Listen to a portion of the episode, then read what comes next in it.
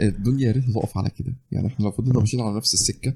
إحنا رايحين على سكة أوروبا علاقات المسكنه وإن الجواز هيبقى نادر أربعة من كل ألف بيتزوجوا بعض الدول الاوروبيه طب أنت شايف إن. أنت شايف إن إحنا يعني مع مع ال- المنحنى اللي إحنا ماشيين فيه هل إحنا ممكن نوصل لحاجة زي كده؟ لو المنحنى فضل ماشي كده هنوصل الفقهاء اللي قالوا إن المرأة مش ملزمة بأعمال البيت المنزلية مثلا زي الإمام النووي لما جه يعلل ذلك علل تعليل أصلا مفاجئ اللي هو علل ذلك بإن ده أمر فطري عند المرأة فالشرع مش محتاج يجيبه عليه.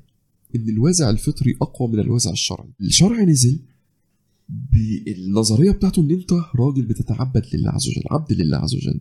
يعني تجد إن النبي صلى الله عليه وسلم في غالب والسلام. لما يخاطب النساء يخاطبهم بحق الزوج عليهن مش بحقوقهم. هم لما يخاطب الرجال يخاطبهم ويوصيهم بالنساء وبحقوق المرأة عليهم. في حاجات كتير بتبقى محل خلاف ما بين الراجل والست. ست عايزة تشتغل زوجها مش عايزه تشتغل. آه، أو أحيانا العكس مش عارف إزاي. بتحصل يعني. بتحصل. أنا فعلا جالي سؤال غريب جدا. آه. واحدة مخطوبة. السلام عليكم. أنا هلال السيد وده بودكاست فاهم. الحلقة دي هي أول حلقة من البودكاست اللي يهمنا فيه تصحيح المفاهيم وإيقاظ الوعي العام عند المسلمين في كل أمر يمس دينهم وحياتهم ويلتبس عليهم. ضيفنا النهارده هو الشيخ هيثم سمير عبد الحميد. متخصص في العلوم الشرعية عموما وتحديدا في علم الفقه وأصوله على المذهب الشافعي. مراجع شرعي لبرنامج أبجديات وليه نشاط ملحوظ على موقع الأسك في الرد على الفتاوى والأسئلة الشرعية وليه اهتمام كبير بالحياة الزوجية ومشاكلها واتعرض عليه فيها كتير جدا من الأسئلة والفتاوى. وعشان كده النهاردة هنتكلم مع بعض عن الحياة الزوجية ومسؤولياتها ومقومات نجاحها وأهم أسباب الفشل فيها من خلال خبرته. الشيخ هيثم في الأصل صديقي من الصغر وطول عمره قارئ نهم وده ساعده جدا إنه يكون مطلع في علوم كتير. هسيب لكم لينك صفحته في الوصف. الحلقة دي طويلة شوية فمحتاجة فنجان قهوة كده محترم لكن أوعدك إنها تكون ممتعة جدا وفيها فوائد عظيمة جدا جدا. فنصيحة كملها للآخر عشان الزبدة بتاعتها كلها في الآخر. وحقيقي أتمنى إن الحلقة دي توصل لكل الناس وده دورك طبعا كمستمع إنك تشاركها مع حبايبك أو أي حد شايف إنه ممكن يستفيد من الحلقة. وأخيرا لو عندك اقتراح أو نصيحة مهمة لتطوير جودة الإنتاج أو عندك ملاحظة لخطأ ما حابب إني أتجنبه في الحلقات اللي جاية أو لو عندك ترشيح لاسم ضيف متميز وعنده قيمة محتاجين إنها توصل للناس ابعت لي على الإيميل ده فاهم بودكاست at gmail.com وخلونا نبدأ الحلقة. بسم الله. أهلا بيك يا شيخ هيثم نورتنا في أول حلقة من البودكاست وأسألك الدعاء. إن شاء الله ربنا يوفقنا فيه و... ربنا يبارك فيك ويوفقك إن شاء الله. اللهم آمين. آمين يا رب. النهارده الموضوع بخصوص الزواج أو آه، العكس بقى الطلاق يعني المشاكل الزوجية وما ينتج عنها من طلاق وتشرد أبناء وخلافات ومحاكم وقضايا و... آه، الموضوع بقى يعني أكبر من إنه يعني زي ما كنا بنسمع زمان نعرف إن في طلاق في حالات طلاق في ناس بتتربى مع أب لوحده في ناس بتتربى مع أم لوحدها. لكن دلوقتي لا الوضع فعلا بقى ظاهرة. بقى بقى ظاهرة بقى مرعب. إيه إيه سبب الكلام ده؟ أو يعني يعني عايزين نعرف نتوصل كده مع بعض النهارده منين جت المشكلة دي؟ هل آه، في مشكلة في في يعني فهم الناس أو آه، آه، عن الزواج أو تطبيقهم للحياة العملية أو في هل في خيالات خاطئة؟ هل في اختيار خاطئ للزوج أو الزوجة؟ هل في مش كل واحد مثلا عارف إيه اللي ليه وإيه اللي عليه؟ آه، تصور الناس أصبح عامل إزاي عن الزواج؟ هل ال social media مثلا ليها دور في الكلام ده؟ هل الإعلام ليه دور؟ أو في دور مثلا سلبي ما عملش بيه؟ يعني كان المفروض حاجة توعية يقوم بيها ما قامش بيها. فالنهاردة عايزين نمسك الموضوع ده كده إيه واحدة واحدة. آه، وخلينا نبدأ بداية يعني بسيطة أو بداية يعني يعني اللي هي المرحلة عايزين نرجع لما قبل الزواج. يعني إيه اللي المفروض الشاب المقبل على الزواج يفكر فيه وإزاي ممكن ان هو يضمن أو ياخد خطوات أو أسباب عملية يضمن بيها بشكل كبير؟ يعني طبعا مفيش ضمان لكن يعني يكون خد بكل الأسباب الممكنه قدامه إن هو يحقق فعلا حياة زوجية سليمة. بسم الله الرحمن الرحيم. الحمد لله رب العالمين. اللهم صل على محمد وعلى آل محمد كما صليت على إبراهيم وعلى آل إبراهيم. إنك حميد مجيد. اللهم بارك على محمد وعلى آل محمد كما باركت على إبراهيم وعلى آل إبراهيم. إنك حميد مجيد. طبعا الموضوع موضوع مهم جدا موضوع الزواج. وأهميته في إنه آه، بيتكلم عن اللبنة الأساسية في بناء المجتمع. يعني أي مجتمع في الدنيا هو بيتكون من مجموعة من الأسر. فلما بيكون في مشكلة في التركيب الأسري في المجتمع دي بتبقى مشكلة الأمة كلها مش مشكلة أسرة يعني مشكلة أسرة لما يكون الموضوع شخصي يعني تكون أسرة واحدة فيها مشكلة. إنما لما المشكلة تتحول إلى ظواهر هنا بيبقى في أزمة في الأمة ككل. لو بدأنا بالجزئية اللي حضرتك بدأت بيها اللي هي الشاب إزاي يضمن إن هو آه، يبني حياة زوجية؟ خلينا بدل ما نقول سعيدة نقول حياة زوجية ناجحة. تمام. لأن آه، فكرة الحياة الزوجية السعيدة دي مش دايما. بنوصل لها. يعني دي صورة مثالية قد يحققها البعض لكن على مر التاريخ اللي حققها قليل. يعني في فرق بين حياة زوجية ناجحة بتأدي دورها وبين حياة زوجية سعيدة دي يعني إيه؟ دي القمة. يعني يعني دي الصورة المثالية واللي مش كل الناس هتوصل لها فعلا. أو اللي يعني دي بتبقى صورة نادرة. لكن حياه زوجيه ناجحة. نادرة؟ آه نادرة. يعني الحياة الزوجية السعيدة اللي هو الصورة المثالية دي دي حالة نادرة. ولذلك حتى عمر رضي الله عنه لما قال إن أقل البيوت التي يبنى على الحب. آه، ولكن أغلب البيوت بيبنى على إيه؟ على المذاممه يعني الذمة والتعامل بالذمة والمودة وحسن العشرة مم. ف صورة البيت السعيد قوي يعني هي بداية الغلط هو التصور ده إن إحنا محتاجين لازم اللي هي يا السعادة العالية قوي يا إما يبقى إحنا كده عايشين حياة آه، مش تعيسة. مظبوطة أو مم. تعيسة مم. هو ده بداية أصلا التصورات الخاطئة مم. في فارق بين حياة زوجية ناجحة ده عامل زي اللي هو يا ابقى ملياردير يا إما أبقى أنا مش عايش مثلا. أيوه. لا في درجات كتيرة في النص يعني. ممكن الشخص عايش خلاص الحياة المعقولة الحياة الكويسة. مم. فده اللي إحنا بنتكلم فيه إن الهدف نفسه من البداية. والله جميل إن إحنا نوصل للحياة السعيدة لكن لازم الهدف يبقى مرسوم أو يبقى في الحدود الواقعية بتاعته مقبولة. من المطلوب حياة زوجية ناجحة هادئة مستقرة. بس يعني التصور فعلا العام أو معلش أي حد ممكن يسمع الكلام ده يقول لا طب أنا أنا عايز أعيش حياة سعيدة. أصل كلمة اللي حضرتك قلتها آه، ده مش الأصل. إن الحياة أو إحنا بندور على حياة سعيدة مجرد بس إن الحياة تبقى ناجحة ومستمرة. وهادئة ومستقرة فيها السكن وفيها المودة. لكن كلمة السعادة كلمة كبيرة. يعني ممكن يبقى فيها طبعا لازم هيكون يا شيخ والحب. بقى والحركات وال يعني يعني ال- الناس التصورات برضو دي ما هو كل واحد آه، من حقه إن هو يعيش الحياة اللي فعلا تبقى سعيدة بالنسبة له أو اللي هو يحس فيها إن هو ممكن يكمل آه، لحد آخر عمره مكمل محافظ على الأسرة دي ما لازم في حب ولازم في سعادة. أنت قلت طب قول لي، وضح لي يا. شيخ. بمعنى آه. في فرق بين الحياة السعيدة وبين الحياة أنت بتقول الحياة اللي يقدر إن هو يكمل فيها لغاية آخر عمره تمام. هي دي الحياة الهادئة المستقرة مم. يعني الحياة الهادئة المستقرة هي الحياة اللي يقدر يعيشها لغاية آخر عمره ويبقى مش متضايق فيها ويبقى في قدر من الراحة فيها وقدر من الانبساط لكن مش لازم يوصل لصورة آه، السعادة التامة مم. أو السعادة الكاملة اللي هو اللي طاير بقى بإيه بشريكه وشريكه طاير بيه الصورة دي أصلا صورة نادرة التحقق في الواقع على مر التاريخ كله إن الحياة الزوجية تبقى بالشكل ده وأحيانا التصور ده هو اللي بيهدم الجواز. يعني أحيانا التصورات المبالغ فيها أيوه هي بصراحة يعني مفاجأة بالنسبة لي الكلمتين اللي قلتهم. يعني إن الأصل أو أو الطبيعي إن مش هتحصل على سعادة كاملة في الزواج. يعني هو الطبيعي إنك ما تحصلش على سعادة كاملة في في أي كلها، حاجة مش في الزواج لو أنا. بقولها دلوقتي حسيت إن أنا بقول حاجة غريبة. إيه، دار السعادة الكاملة هي الجنة أيوه. ودار الشقاء التام هي النار. أما الدنيا فهي دار تختلط فيها زي ما قال العز بن عبد السلام اللذات بالآلام. تمام. وطبيعة الدنيا إن اللذة ما بتنالش إلا من خلال الألم مم. فطبيعة الدنيا مختلفة عن طبيعة الآخرة سواء الجنة أو النار. مم. ففكرة الحياة السعيدة لا الحياة الزوجية فيها شقاء. الراجل هيروح وهيشتغل وهيتعب وهيشقى عشان خاطر زوجته وأولاده.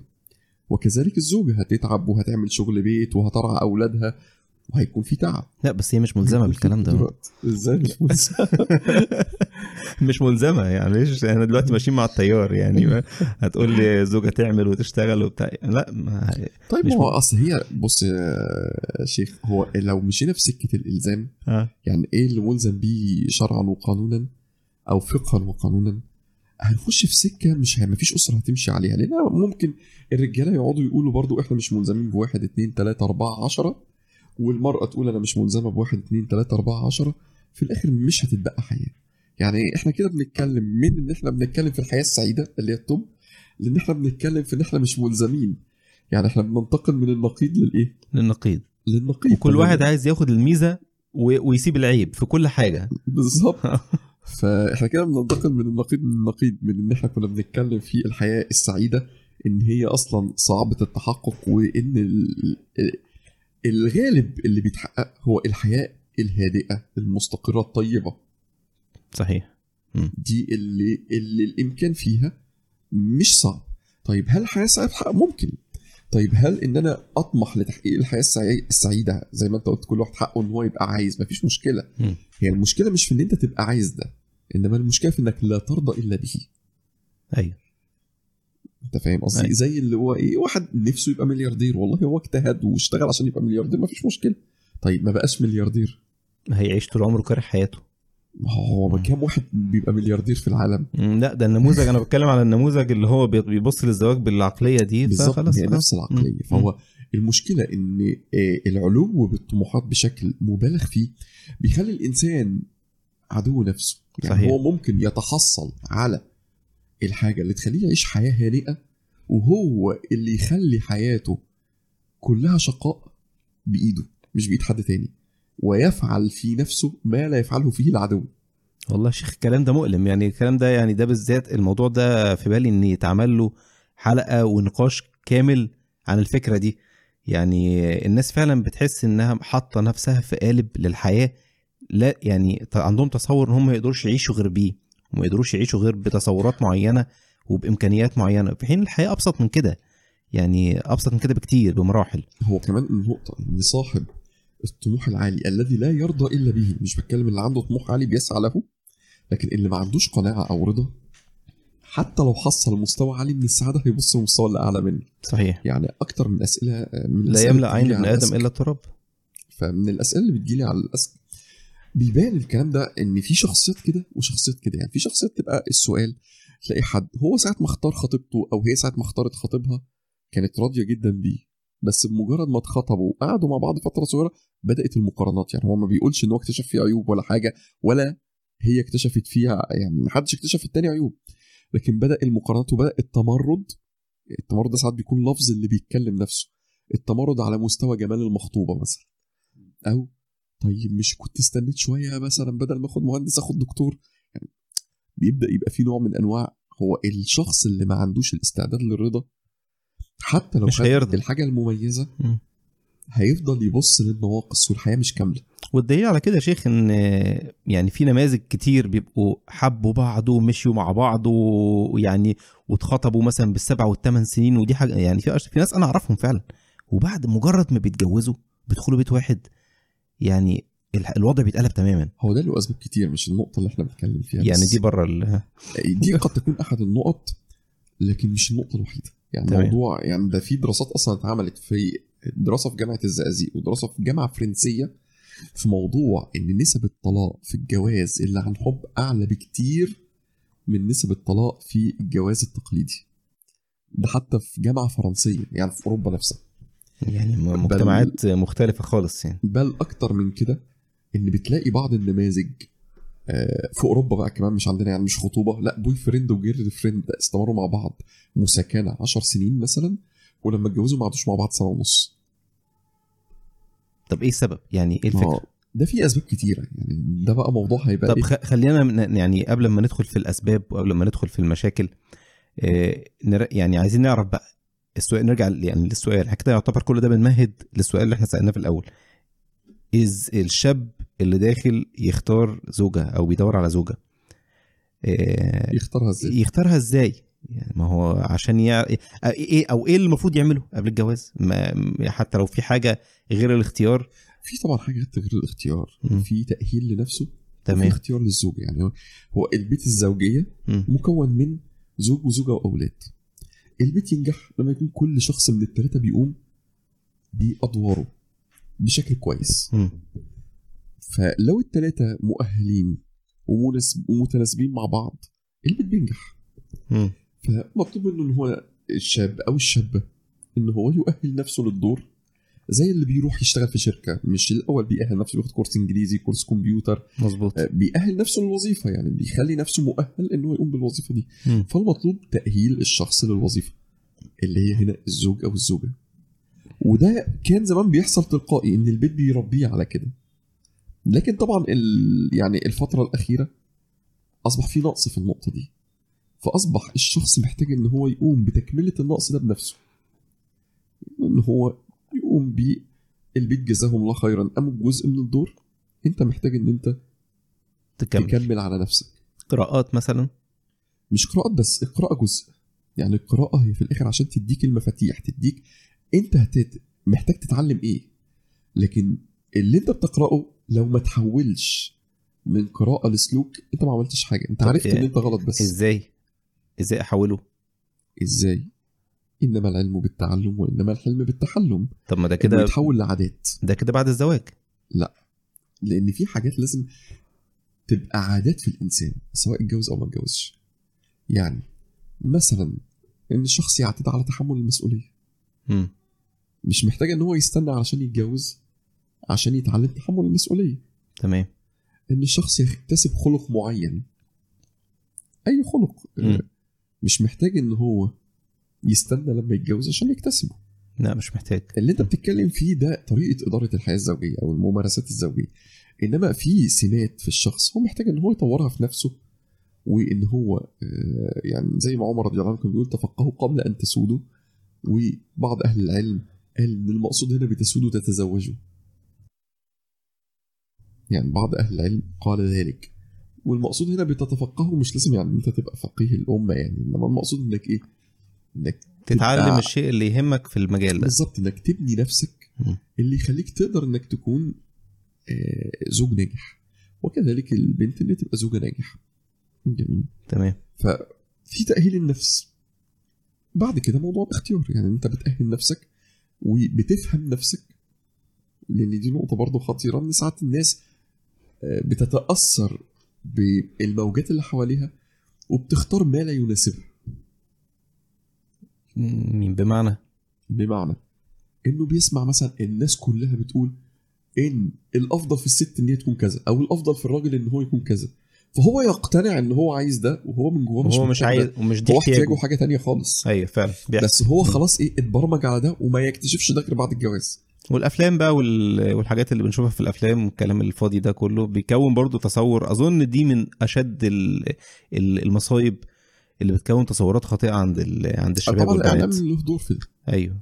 فإن هو ساعات الشخص كمان ما بيبقاش عارف احتياجه هو يعني هو ما بيقعدش مع نفسه ويفهم نفسه ويفهم احتياجاته حتى أحيانا الشكلية. يعني مش بس ال- اللي إحنا بنتكلم في في سمات الشخصية. تقصد أختي ال... ال... المواصفات الشكلية اللي هو عايزها في, زوجته أو طبعا العكس. ده بيحصل أكتر في السمات الشخصية إن هو ممكن نتيجة إن هو بيسمع مثلا في البيئة اللي حواليه حتى مش شرط الإعلام. هو في بيئة ملتزمين وبيسمع إن هو عايز المرأة الهادية المطيعة.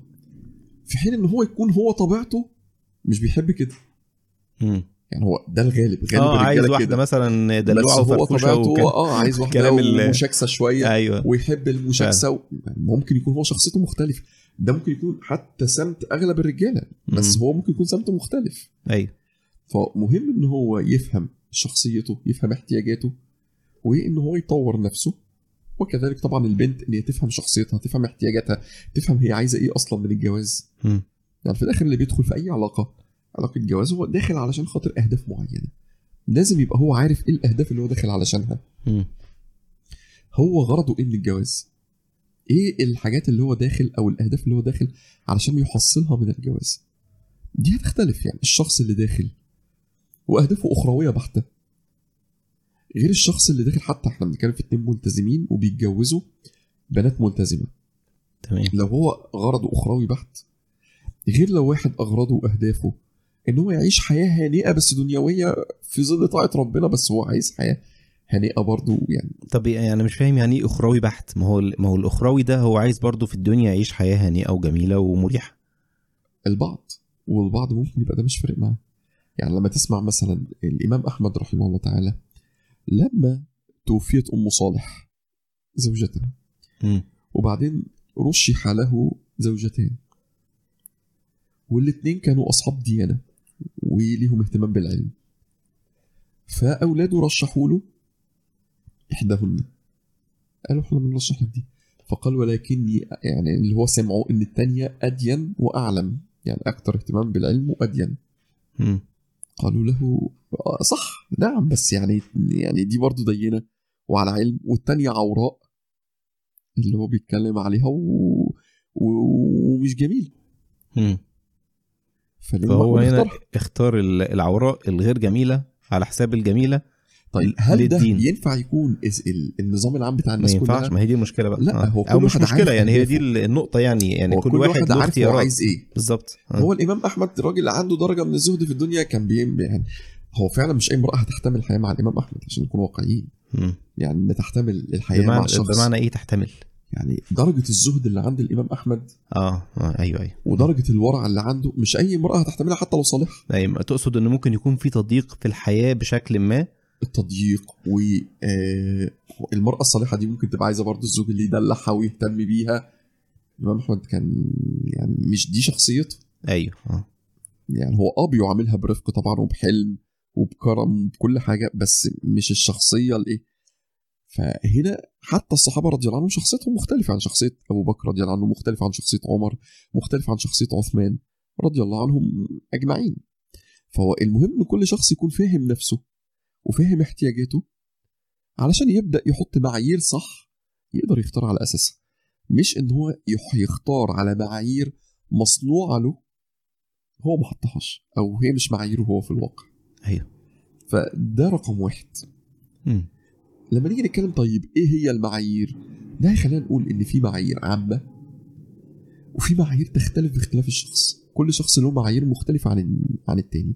كل شاب أو كل شابة ليها معايير مختلفة لكن في معايير لا يختلف عليها أحد. فمثلا في ثلاث معايير يتفق عليهم كل المسلمين. الدين في. معيار قبل الدين والخلق. ليه؟ لأنه معيار يتفق عليه عامة الناس حتى اللي مش مسلمين. اللي هو؟ الرجولة في الراجل والأنوثة في المرأة. يعني الله ده كلام جميل قوي يعني النهارده رجل هيتزوج امرأة مسترجلة. آه. لا دي يعني كارثة دي يا شيخ. امرأة هتتزوج رجل فاقد لمعاني الرجولة وما. عندوش تحمل للمسؤولية و... وعنده ده ده كده كده مش هي يعني ده لا هينفع هنا ولا هينفع هنا.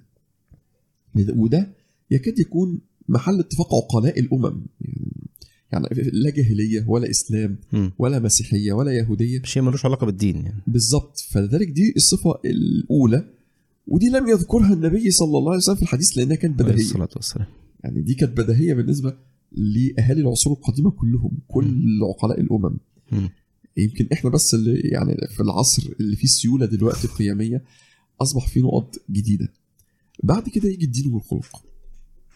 فالدين والأخلاق. إن دول الثلاث معايير اللي المفروض تقصد يعني عشان. بس يعني آه، يبقى كلام واضح. تقصد بعد كده يجي الدين والخلق من ناحية عقلا صح يعني الكلام ده مش مش كلام شرع الكلام ده عقلا الرجولة في الراجل والأنوثة في الست بغض النظر عن الدين يعني لا حتى لو إحنا هنتكلم على غير المسلمين في زواجهم تقصد كده مثلا أكيد يعني.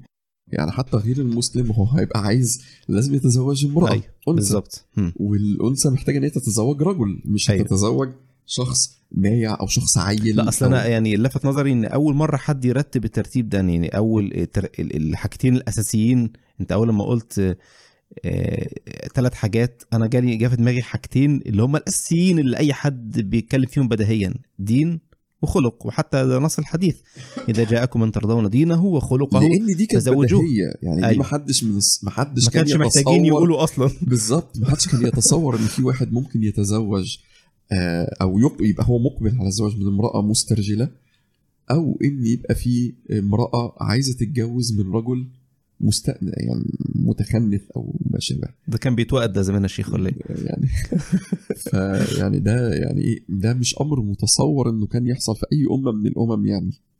فده أمر متفق عليه الدين والخلق والدين في حد ادنى وفي حدود بقى ملهاش آخر فكلمة من ترضون دينه وخلقه برضه كلمة واسعة جدا. بمعنى مم. كل واحد له معايير. بالظبط في حد أدنى. اللي عشان نقول على الشخص ده دين وهو العدالة. يعني اللي ينطبق عليه إن هو يبقى عدل شرعا. اللي هو مواصفاته إيه؟ العدل شرعا؟ العدل شرعا اللي هو طبعا مسلم غير مرتكب للكبائر. تمام. ومش مكسر ولا مصر من الصغائر بحيث تغلب سيئاته حسنات يعني لا هو الم- ده كده الحد الأدنى شيخ؟ آه إنه ما يكونش فاعل للكبائر. يعني ما يبقاش واحد بيزني أو بيشرب الخمر أو آه بي- بيسرق أو بياخد رشوة أو ما شابه أو تارك للصلاة. فما يكونش فاعل للكبيرة. وما يكونش مصر ومكثر من الذنوب والمعاصي. بحيث إن لما تيجي توازن كده هو بيعمل إيه خير وبيعمل إيه شر. يعني هو ما بيعملش كبير. بس هو حياته كلها صغائر. واللي بيعمله طاعات في الآخر حاجة صغيرة بالنسبة له فده برضه ده مش عدل. فاللي فاقد للعدالة يبقى فاقد لصفة إن هو يقال عليه دين.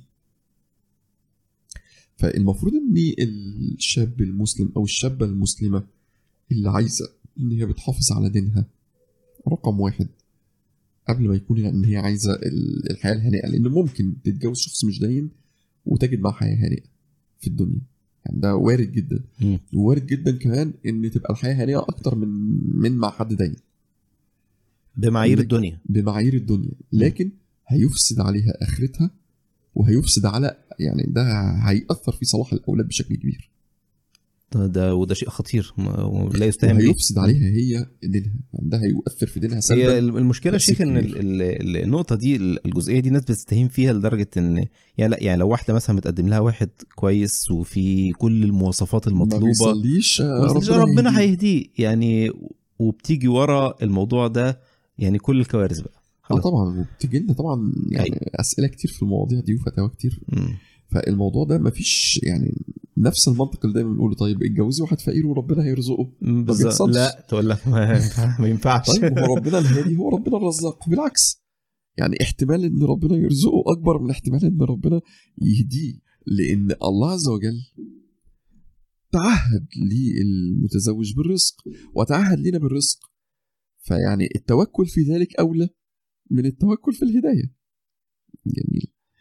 فاللي أنا بتكلم فيه لا طبعا ده آه، ما ينفعش. وزي ما قلنا لأن ده بيرجع للمعايير. يعني لو شخص المعايير بالنسبة له إن هو عايز شخص آه، يهنأ معاه في الدنيا آه ممكن تلاقيه يتنازل عن بعض هذه الأمور.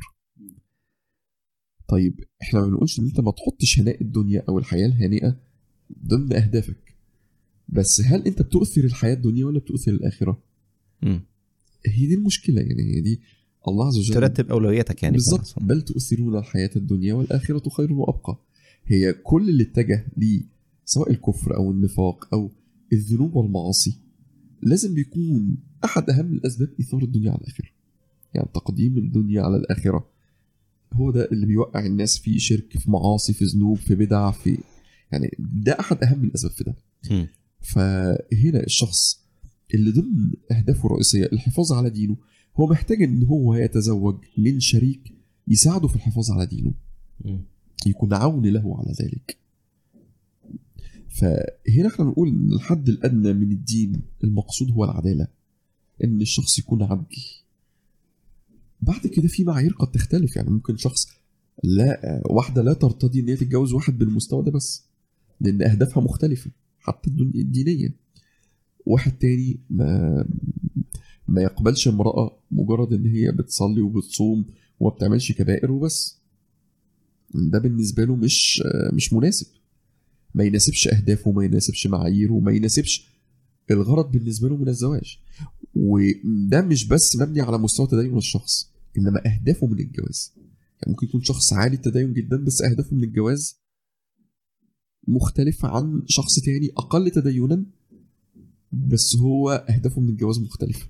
أحيانا بيكون العكس يعني أحيانا بيكون الشخص آه، الرجل مثلا أو المرأة أو العكس آه، الراجل. مش متدين قوي أو هو عارف ومفرط في بعض الحاجات لكن هو لما يجي يدور على زوجة لأ بيبقى عايزها توب هو بيبقى عنده أهداف عالية. هو مش قادر يحققها في نفسه فعايز امرأة صالحة امرأة كويسة جدا حتى لو أعلى منه بمراحل عشان تربي أبنائه كويس. أنا بقول لك ساعات بتكون دي أهداف بخصوص الأولاد إن هو عايز يقول لك هي اللي هتربي مثلا. بالظبط. فهو عايز أم صالحة آه، علشان ساعات هو المسألة بالنسبة له ما تكونش ليها علاقة بالأولاد إنما هو آه، عايز زوجة يثق فيها.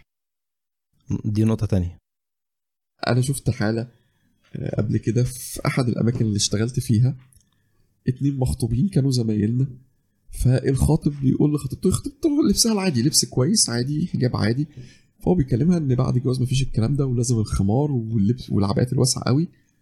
فهي بتقول له طيب ما أنت بتعمل كذا وبتعمل كذا وبتعمل كذا. قال لها بصي أنا اتحاسب على ذنوبي لكن ماليش دعوة بذنوب حد تاني.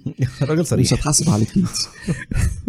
المقصود إن هو أهدافه هو واخد شخصية هو يثق فيها ولا أنت هتلبسي كذا أنت هتعملي كذا. فهو معاييره كده. أيوه أهدافه من العلاقة مختلفة عن أهداف ممكن واحد تاني يكون أكثر تدينا بس أهدافه من العلاقة مختلفة. فممكن يتقبل حاجات هو ما يتقبلهاش. مم. يعني ممكن تلاقي واحد ملتزم وراح يتجوز واحدة مش ملتزم بس هو أهدافه آه، من الجواز آه، مختلفة خالص. يعني هو ممكن بقى استمتاع حب يعني إيه إلى غير ذلك. أيوه. طب ده بالنسبة لل... للدين. فده بالنسبة للدين بيختلف زي ما قلنا باختلاف غرض الشخص وأهدافه. يعني قصة مثلا الإمام أحمد بن أبي الحواري مع رابعه بنت إسماعيل الدمشقيه هنلاقي رابعه بنت إسماعيل الدمشقيه راحت لأحمد بن أبي الحواري وطلبت إن هي تتزوجه. هي اللي طلبت. فهو قال لها إن هو منشغل بالعبادة وإن شيخه امره إن هو ما يتزوجش. أبو سلي- سليمان الدراني وقال له إن ما يتزوج أحد من أصحابنا وأفلح قط. هو كان شيخه الشيخ أبو سليمان الدراني شيخ آه، الصوفية المشهور وهو تلميذه. هو آه، ما يقصدش إن هو ما يتجوز ما يتزوجش خالص لكن هما كان عندهم نظرة إنك بتأهل نفسك الأول توصل لمستوى معين من العبادة والزهد والورع والزهد و... وبعدين تبقى. تتجوز إنما أنت لو عملت ده بدري آه يعني إيه هيأثر على دينك قاطع ومش. هتكمل مم. إنما أنت بعد ما توصل لكن لمستوى- مش كان نهي صريح مش عن الزواج عن الزواج يعني لا مطلقاً، لا. لا. أيوه. فقالت له أما والله إني لا حاجة لي بالرجال هنا واحدة عارفة أهدافها آه ولكني أرملة ذات مال وأحب أن أصر أن انفقه فيك وفي أصحابك يعني دي واحدة داخلة جمعية خيرية بقى شيخ.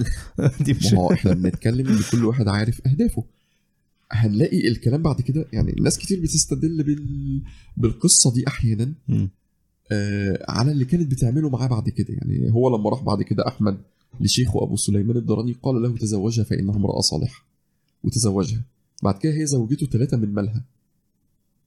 أيوه. وكانت لا يعني الملاحظة هنا بقى هو راح لشيخه اللي كان بينهى عن الزواج. وهو اللي قال له تزوجها هو هو. قال تزوجها فانها امرأة صالحة. أيوه. هنا ال- هنا ال- الفرق واضح. يعني هو قال له ما تتزوجش الأول. عشان ما تنقطعش عشان ما. تنقطعش. لكن هتتزوج دي لا روح اتزوجها. آه. بعد كده زي ما بقول لك هي زوجته ثلاثة من مالها الشخصي. مم. وكانت بتجهزه يعني هو رايح لواحدة فيهم بتجهزه في بيتها. يعني هي اللي بتجهزه وبت إيه؟ طيب الكلام ده قد يستغربه كتير من الناس. يعني لو وكتير من الرجالة بيقعد يكرر القصة أحيانا وكأنه بيتمنى واحدة زي رابعة بنت إسماعيل الدمشقيه لكن هل هو يحتملها؟ لا. ليه؟ تعال نشوف الجانب الجانب الآخر. أيوه عايزين يعني نعرف بقى. نشوف الجانب الثاني الجانب الآخر. أحد الجمل هي كانت بتقول للإمام أحمد بن أبي الحواري كانت بتقول له يا أحمد إني أحبك حب الإخوان وليس حب الأزواج. بحبك زي أخويا. هي بتتعامل معاه مش على إنه زوج أصلا إنما على إنه رفيق طريق. يعني آه. على إن إحنا رف- رفاق عبادة وزهد. خد بإيدي للجنة. اللي هو إحنا بناخد بإيد بعض إنما هي مش شايفاه زوج أيوه. يعني هي مش شايفة أصلا الزاوية دي. لذلك هي ما عندهاش هي هي بتجوزه وبالنسبة لها ده عمل خير وما عندهاش مشكلة إن هي تتجوزه إن هي ما عندهاش الحب حب الزوجة لزوجها اللي يخليها بتغير عليه. وما كانش عندها غضاضة من الأول إن هي اللي تروح له وتقول له تزوجني. دي حصلت في مواقف تانية. هي هي دي كان يعني برضو بالمناسبة يعني هي دي كانت حاجة سهلة عند العرب وهل هي لا، هي دلوقتي مستنكرة. عندنا لكن هل هي كانت سهلة عند العرب زمان؟ لا مش سهل ما كانتش سهلة. ما كانتش سهلة برضه. ولما كان بيبقى كده كان بيبقى الولي هو اللي بيتدخل وهو اللي بيخطب آه، مش مش المرأة. أيوه. ده الأكتر لكن في حالات يعني في حالات كده في في التاريخ وفي الأدب. تمام. المقصود هنا إن الأهداف هنا مختلفة. هي المرأة داخلة مش في دماغها الجواز أصلا. أيوه يعني رابعة بنت إسماعيل كانت في نفس وقت رابعة بنت إسماعيل العدوية. رابعة العدوية المشهورة. والاثنين اللي شبههم ببعض اختلطت أخبارهم أحيانا في التاريخ. مم. بس دي دمشقية ودي كانت في البصرة. أيوه فهي ما كانش في دماغها الجواز أصلا. إنما هي الجواز بالنسبة لها الهدف منه إن هي تبقى في وسط مجموعة العباد والزهاد دول وإن هي تقدر إن هي إيه تبقى في وسطهم تنفق عليهم إن هو باب من أبواب الخير بالنسبة لها. وبالتالي هي بتتعامله كصديق. مم. فعادي ممكن واحد بيجهز صديقه قبل ما يروح يتجوز. أيوه. مفيش الايه مفيش أصلا المحبة الزوجية اللي مخليه فيه غيرة. وهو متقبل ده لأن هو برضو أهدافه من الزواج مختلفه أيوه. فلذلك هو تقبل. بس يعني الصورة دي ممكن تكون بمعايير العصر اللي إحنا فيه يعني ممكن تكون مستنكرة جدا يعني. يعني ممكن حد مثلا يجي في حاجة زي كده يقول لك ده زواج مصلحة. طيب يعني- وإيه المشكلة في زواج المصلحة؟ آه. هو أي زواج في الدنيا. لازم في. لازم في مصلحة. في آه، أهداف. طبعا. آه. إيه هي بقى الأهداف؟ دي مش مشكلة يعني. نفترض حتى إن امرأة تزوجت رجل لأجل ماله. والله طالما هي بتتزوجه وبتخلص له. إحنا المشكلة إن هي تكون بتتجوزه عشان ماله و فما بتخلصش له. إنما بتتزوجه وبتخلص له وبتقوم به ما يجب عليها القيام به مفيش مشكلة يعني. دي مش حاجة مش حاجة سيئة. مم. جميل. مم. آه زمان كان ينتشر جدا زواج آه التحالفات. يعني اتنين ملوك عايزين يتحالفوا مع بعض فيتزوج الملك أخت الملك ده أو بنته أو ما شابه. فوالله مادام الجواز مش بيكون يعني إيه؟ يعني طالما الجواز في الآخر كل واحد بيقوم بأدواره وكل واحد بيقوم باللي عليه. فما فيش مشكلة من إن يكون في مصالح هي أهداف من الجواز أيوة. ده اللي إحنا بنتكلم فيه إن كل شخص له معايير. أو له اهداف من الجواز فهو الطبيعي إن كل شخص بيدخل الجواز بيدور على أهداف معينة بيطلب تحقيقها. فلازم يحط المعايير بما يتوافق مع ده. أيوه ما ينفعش إنه يحط معايير هي مش معاييره. ممكن تكون معايير كويسة لغيره. مم. يعني معايير كويسة لحد تاني لكن مش معاييره هو. مم. مش, مش اللي تصلح. له هو. جميل. فزي ما قلنا لو لو واحد عادي في عصرنا اتجوز واحدة زي رابعة بنت إسماعيل الدمشقية مش مهتمة بيه ومش مهت... يعني دي قصة ده سؤال كان جالي قبل كده فعلا على الاسك واتنشر في صفحة قطوف. رجل وهو رجل صالح كان بيشتكي من زوجته. طيب بيشتكي من إيه؟ بيقول إن هي شخصية لا مبالية. عندها درجة عالية من اللامبالاة إن هو اتجوزها لجمالها ولإيمانها بس لقاها شخصية لا مبالية. لدرجة إن ابنهم لما توفي ولا ظهر منها أي حزن ولا أي زعل ولا أي انهيار ولا أي حاجة خالص وقالت له أكيد خير يمكن كان يطلع عاق يمكن كان يطلع فاسق محدش عارف مم. ولا اتأثرت. لما بعت السؤال ده أنا جاوبت إجابة قلت طيب السؤال هل الموقف ده يصلح يكون دليل على اللامبالاة؟ لأ لأن لا مبالاه يعني أنا في إيدي حاجة وما بعملهاش أنت بتتكلم في موقف ما فيش حد في إيده حاجة يعملها. وده يحتمل احتمالين يحتمل الرضا ويحتمل اللامبالاة. نعرف منين هو رضا ولا لا مبالاه هل هي مجتهدة في أمور الأخرة؟ الفرق بين الراضي واللامبالي إن اللامبالي لا مبالي بدنيا ولا اخر ولا باخره هو قاعد كسلان وخلاص مش فارق معاه حاجة. مم. إنما الشخص اللي شديد الاجتهاد في أمور الأخرة حريص على أقل القليل فيها مم. ويجي في أمور الدنيا مش فارقة معاه ده رضا معروف. خلاص ده معروف أولويته إيه؟ ده رضا وزهد. فهو قال لا أنا أشهد إن هي أشد الناس اجتهادا في أمور الآخرة. مم. بس مع الكلام بدأ يتبين فين المشكلة؟ المشكلة مش في مسألة إن هو شايفها لا مبالية. المشكلة إن هو مش قادر يحس معاها بضعفها والتجائها ليه واحتياج واحتياجها ليه. هو حاسسها قوية يحسها قوية. آه آه يحسها شخصية هو قوية. عايز يحس إن هي محتاجه محتاجاه وبتستند عليه وبتتكئ عليه. إنما شخصية عندها درجة عالية من الزهد ودرجه عالية من الرضا ودرجه عالية من التوكل. هو حاسس فيها بنوع من الاستغناء عنه. هي بتعامله كويس وواضح من كلامه إن هي بتطيعه وبتعامله كويس وتحسن التبع له بس هو مش قادر يحس بحتة الاحتياج. مم. يعني مش قادر يحس إن إيه؟ إن هي كأنثى أنثى محتاجة الرجل. هي قوية.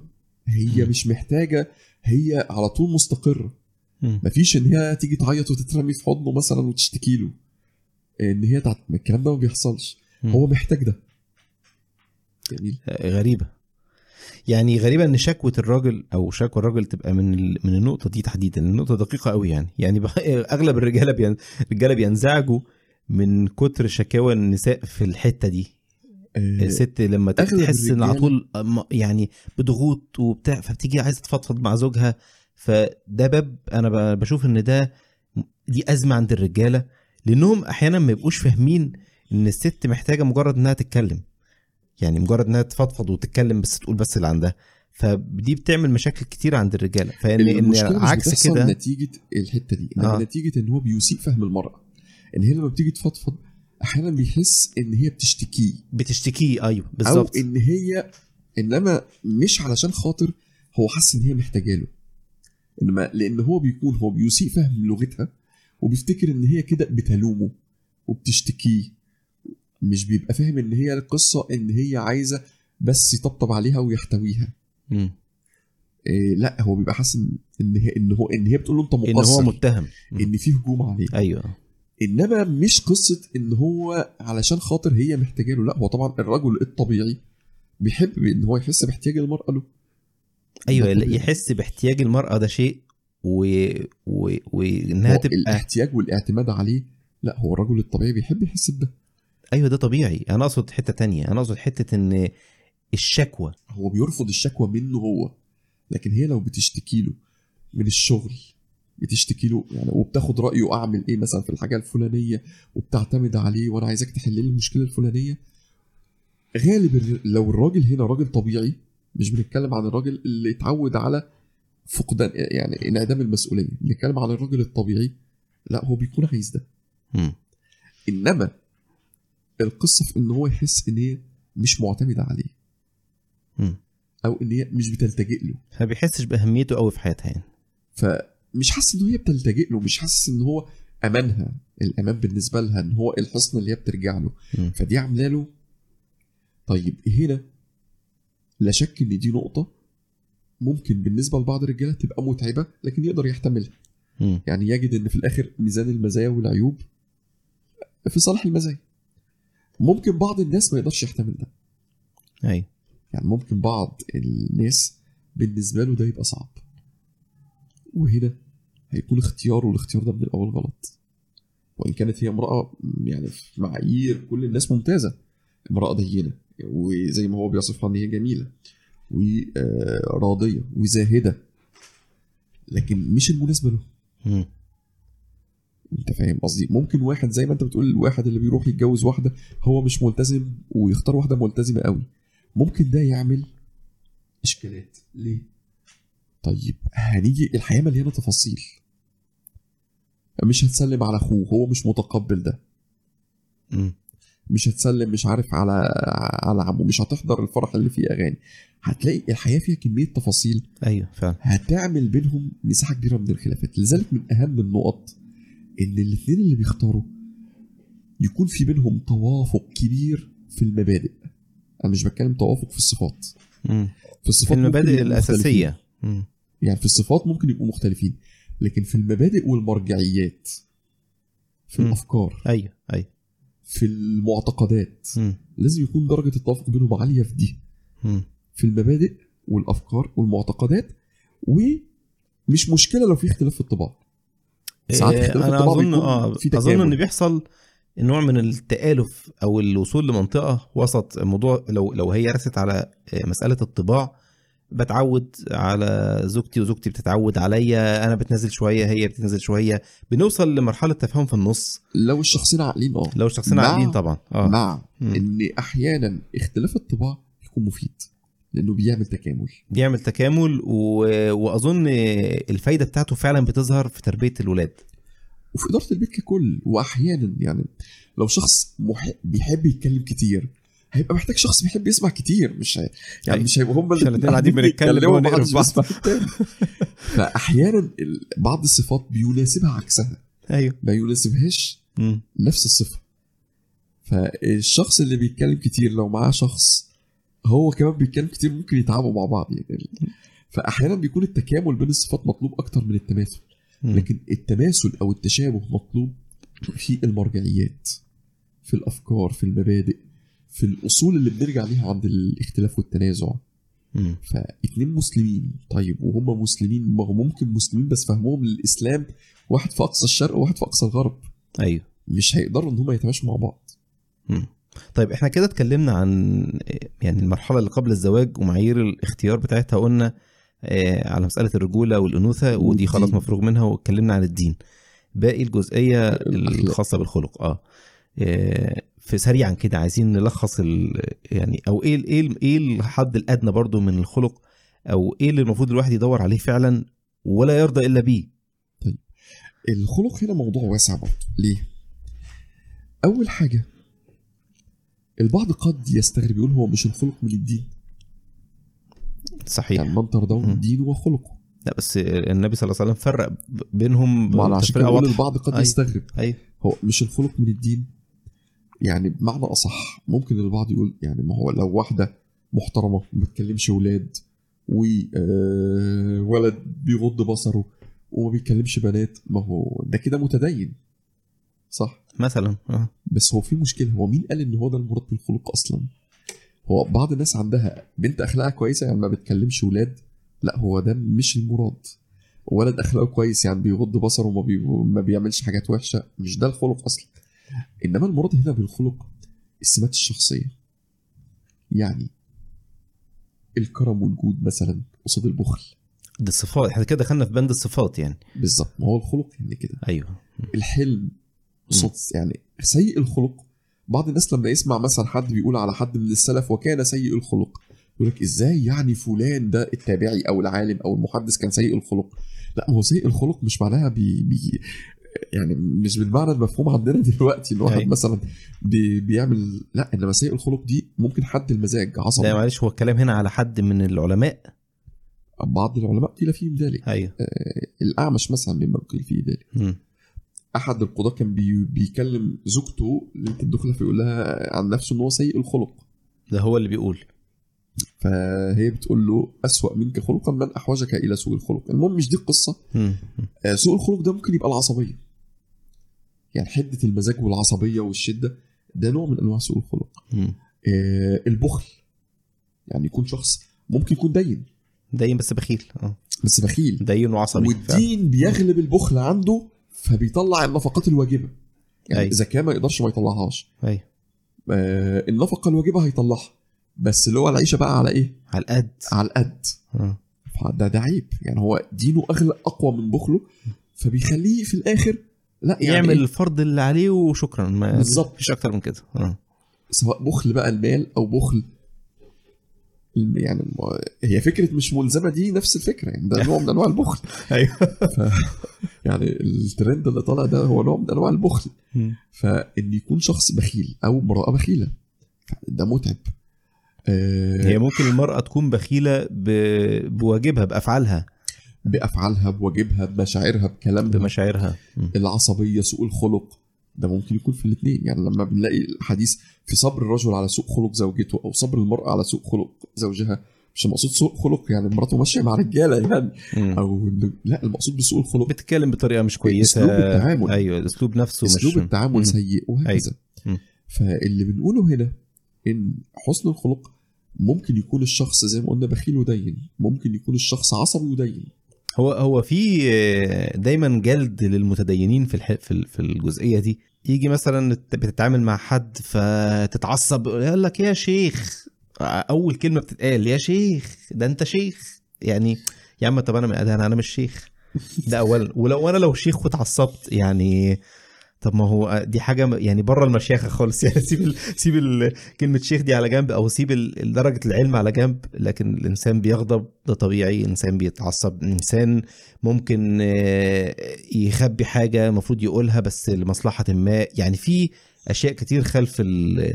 الكواليس أحيانا ما. يعني الإنسان الناس بتكون. في غفلة عنها يعني أو حتى لو مش في غفلة يعني أنا إيه اللي يخليني أو التصور ال- فكرة التصور إن ال- المفروض المتدين ده ما يغلطش ملك نازل من السماء ما بيغلطش. آه ده طبعا ف- تصور قاصر فده بيسقط أظن إن ده بيسقط برضه في الحياة الزوجية بنفس ال... بنفس الصورة دي. بتبقى متزوجة الرجل أو هو متزوج الست واخد بقى ال- ست تمام ملتزمة اللي لابسة لبس شرعي اللي أخلاقها مش عارف عاملة إزاي أو بلاش اللي أخلاقها يعني هو لسه ما يعرفش اخلاق آه، بشكل يعني بشكل كامل يعني.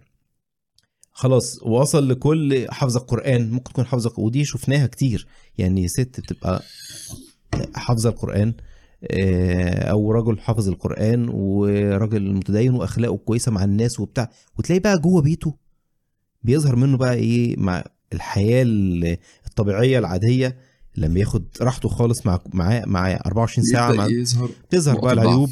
هنا يعني أظن ال- ال- المفروض إن يبقى في درجة من التوقع لكده ودرجة عالية من التقبل. يعني مش منطقي ان آه، ان, إن الراجل. هيتجوز واحدة ما فيهاش عيوب. مفيش حد ما فيهوش عيوب. بالظبط. آه. بس العيوب انواع أيوه. في عيوب ما ينفعش نقف عندها. يعني دي عيوب صغيرة لا يخلو من مثلها إنسان. وفي عيوب لا دي خطوط حمراء. يعني ما, ما ينفعش تحتمل. وفي عيوب متوسطة قد يحتملها إنسان ويرى إن هي في في الموازنة بتاعت المزايا والعيوب تعدي في مقابل حاجات تانية وإنسان تاني بالنسبة له ما تعديش. فهنا ما نقدرش نحط العيوب كلها في ميزان واحد أو في حتة واحدة. يعني ففي عيوب أو نقط سلبية دي ما ينفعش خلاص يعني صعب التعايش معاها وما تنفعش. وفي نقط الوقوف عندها دليل على ضعف العقل. يعني إنك تقف عند النقط الصغيرة دي يبقى أنت عمرك ما هتتجوز. يعني هتطلق دي هتروح تتجوز واحدة تانية هتلاقي فيها عيوب تانية. زيها وممكن أكتر. فما يعني دي ما تنفعش تقف عندها. وذلك النبي صلى الله عليه وسلم أرشدنا إرشاد جميل جدا. صلى قال الله عليه وسلم. لا يفرق مؤمن مؤمنة. إن كره منها خلق أحب منها آخر. يعني ما تركزش في السلبية بس. شفت السلبية ودي عملت يفرق في هنا بمعنى يبغض؟ آه يفرق بمعنى يبغض أو يكره تمام. شفت السلبية وعملت في قلبك أثر؟ استحضر الإيجابيات واستحضر المزايا عشان توازن جوه قلبك المشاعر تجاهها جميل. بس هنا في نقطة. النبي صلى الله عليه وسلم قال إيه؟ لا يفرق مؤمن مؤمنة. مم. لفظ واضح. اللفظ واضح. هي مؤمنة. مم. هي النقط اللي فيها في الآخر لا تخل بكونها مؤمنة. مم. وبالتالي هي مش النقط الكارثية. مش النقط اللي ما ينفعش الحياة تقف الحياة عندها. معاها. مم. أو إن الحياة لازم تقف. وكذلك العكس. إحنا لما بنتكلم عن المؤمنة هي مع مؤمن. أيوه. لكن عند حدود معينة هيبقى صعب. ما يعني مسألة إن هي إن يبقى في نسبة عالية من التوقع والاحتمال ده صحيح. إن لازم الشخص هيبقى متوقع إنه يلاقي في اللي قدامه عيوب حتى لو هو مش لاقيها دلوقتي. وإن كان يعني أنا رأيي إن جزء كبير من العيوب بتكون علاماته ظاهرة في الخطوبة. لكن يعني ظاهرة للي يقدر اللي عنده تمييز اللي بيقدر أو يفرق اللي مش. عايز يضحك على نفسه أو اللي مش عايز يضحك على نفسه لأن أحيانا فترة الخطوبة دي بتبقى خداعة يبقى فيها الحماس زايد شوية يعني وبيبقى هو أحيانا العلامات بارزة مم. لكن الشخص يعني بي إيه بيخدع نفسه. بيبقى هو عايز يكمل لأي سبب بيحب الشخص اللي قدامه فساعات بتكون العلامات بارزة أو في الغالب بتكون العلامات في علامات واضحة لكن هو الشخص بيخادع نفسه فاللي أنا بتكلم فيه إن الخلق هنا معناه السمات الشخصية. مم. فقد يكون الشخص دين لكن السمات الشخصية بتاعته صعبة. أيوه. يعني شخص صعب التعايش معاه. هو محترم ودين وكل حاجة لكن التعامل معاه صعب. فهنا مش سهل إنك تختاره. فلذلك النبي صلى الله عليه وسلم أشار بالإيه؟ بالدين والخلق وأشار إلى الارتضاء. يعني من ترضون لأن ما هو ما فيش حد كامل الاخلاق وإنما لكل واحد زي ما قلنا معايير. في أخلاق يعني في واحدة تحتمل العصبية بس ما تحتملش. البخل. بالظبط كده. في واحدة ثانية تحتمل البخل بس ما تحتملش حد يتعصب عليها. يعني اعمل اللي انت عايزه بس من غير ما إيه ما تتنرفز. مم. العكس والعكس. في راجل ما يستحملش إن ست تعلي صوتها عليه. يعني أنا أعرف شخص كان كاتب كتابه ماشي في الشارع ومش مصري هو عربي من دولة تانية. آه، مراته علت صوتها معاه في الكلام يعني ردت عليه وشدت معاه وعلت صوتها خدها من إيديها وداها على أبوها وطلقها. خلص الموضوع. وخلص على كده. حامي. فهو طبعه ما, ما يحتملش دي. أيوه. يعني ما يحتملش موضوع إن مراته تعلي صوتها عليه. ممكن ناس تت- تتجاوز في أمر زي ده. مش القصة المشهوره سيدنا عمر لما كان حد رايح كان أظن حد صحابي كان ابو قصة ضعيفة بس يعني يعني. أنا أنا أنا بس إيه أنا احاول استحضرتها. فهل القصة ضعيفة ولا قبل ما نفردها بس يعني؟ القصة لا تصح ولا تتناسب مع شخصية عمر رضي الله عنه. بالظبط يعني أنا القصة دي غريبة يعني يعني, يعني, يعني شخصية عمر رضي الله عنه حتى مع زوجاته أيوه في في الصحيح ما يدل ان إن لا إن الوضع مع عمر رضي الله عنه لم. يكن كذلك. يعني في في الصحيح ما يدل على خلاف ده. أظن أي حد يقرأ سيرة سيدنا عمر أو حتى يسمع يعني يعرف لكن القصة وإن كانت ضعيفة في من السلف ومن غيرهم اللي كان في أحوال مثل ذلك. بس, بس مش مش سيدنا مش عمر. شخصية سيدنا عمر خالص. بالظبط. آه. مش سيدنا عمر رضي الله المقصود إن اللي بنتكلم فيه إن في واحد قد يحتمل دي واحد تاني ما يحتملهاش. في حين إن في حاجات تانية يعني ممكن اللي, اللي ما يحتملش دي يحتمل حاجات تانية. يعني يحتمل تقصير مثلا في آه، حاجات التاني ما, يحتملهاش. يعني في واحد طبيعته دي عملت أكل ما عملتش أكل الكلام ده كله ما تفرقش معاه. في واحد الأكل ده بالنسبة له حياته. مم. لو دخل ما لقاش الأكل يبقى كده يعني إيه؟ المقصود إن كل شخص له تركيبته. آه فاللي يرتضيه من أخلاق اللي قدامه غير اللي يرتضيه غيره. مم. لذلك عبر النبي صلى الله عليه بس وسلم شايف من برضو آه،. اتفضل. الدايرة دي لو لو دخلنا فيها دايرة يعني بحر. بمعنى؟ بمعنى إن اولا صعب جدا إن الإنسان يتعرف على خلق الطرف الآخر بوضوح قبل الزواج. صعب. لا شك. آه السمات الأخلاقية في سمات أساسية وفي سمات فرعية. السمات الأساسية بتظهر بسرعة. السمات الفرعية هي اللي آه مش هتتعرف. بس دي يعني معنى إيه تظهر. بسرعة؟ يعني إيه تظهر بسرعة؟ ما هو في يعني حاجات البخل والكرم مثلا ده سمه أساسية. تمام. البخيل سهل جدا إنك تعرف إن هو بخيل. أثناء فترة خطوبة أثناء آه بالسؤال عليه. يعني البخل من الأمور اللي هتظهر جدا. تحمل المسؤولية من عدمها مثلا وإن كان ده يعني أمر زائد عن موضوع الأخلاق. لكن ده من الأمور اللي سهلة سهلة إن هي تبان. صحيح. العصبية من عدمه. بس أحيانا بيكون في اشارات خادعة. يعني يعني حاجة بت- بتوصل العكس. يعني ممكن موقف مثلا آه، يحصل قدامنا إحنا الاثنين أنا افهمه بطريقة أو شخص مثلا يتصرف تصرف أنا افسر ان هو لا ده فلان ده لا ده بيشيل مسؤولية وخايف على احساس فلانة أو ع- وحضرتك تشوفه بشكل مختلف خالص. ده موقف. آه. بس هو إحنا هنا لما بنتكلم في الخطوبة مش بنتكلم عن موقف واحد. يعني انت لو الموقف ده احتمل الموقف التاني والتالت والرابع والخامس هيفسروا الموقف الأولاني. يعني تكرار المواقف سواء أثناء الخطوبة سواء السؤال عليه. مم. الكلام ده كله هيفسر بعضه. أيوه فلذلك أنا بقول إن السمات الأساسية غالبا بتكون واضحة. العصبي من اللي مش عصبي هيبان. البخيل من الكريم هيبان. إنما نقط زي الحاجات الفرعية قوي هي دي اللي مش هتبان. أيوه إلا في المعيشه الشخص اللي هو عنده الدقة والنظام والشخص الفوضوي هيبانوا أو اللي مش هيبان اللي مش متطرف في الصفة. مم. يعني واحد عصبي عصبية خفيفة. ده ممكن ما يبانش. لكن مش معقول واحد يكون عصبي عصبية شديدة جدا وما يبانش. صعب. واحد عنده بخل خفيف يعني حرص مش إيه ما يوصلش درجة البخل.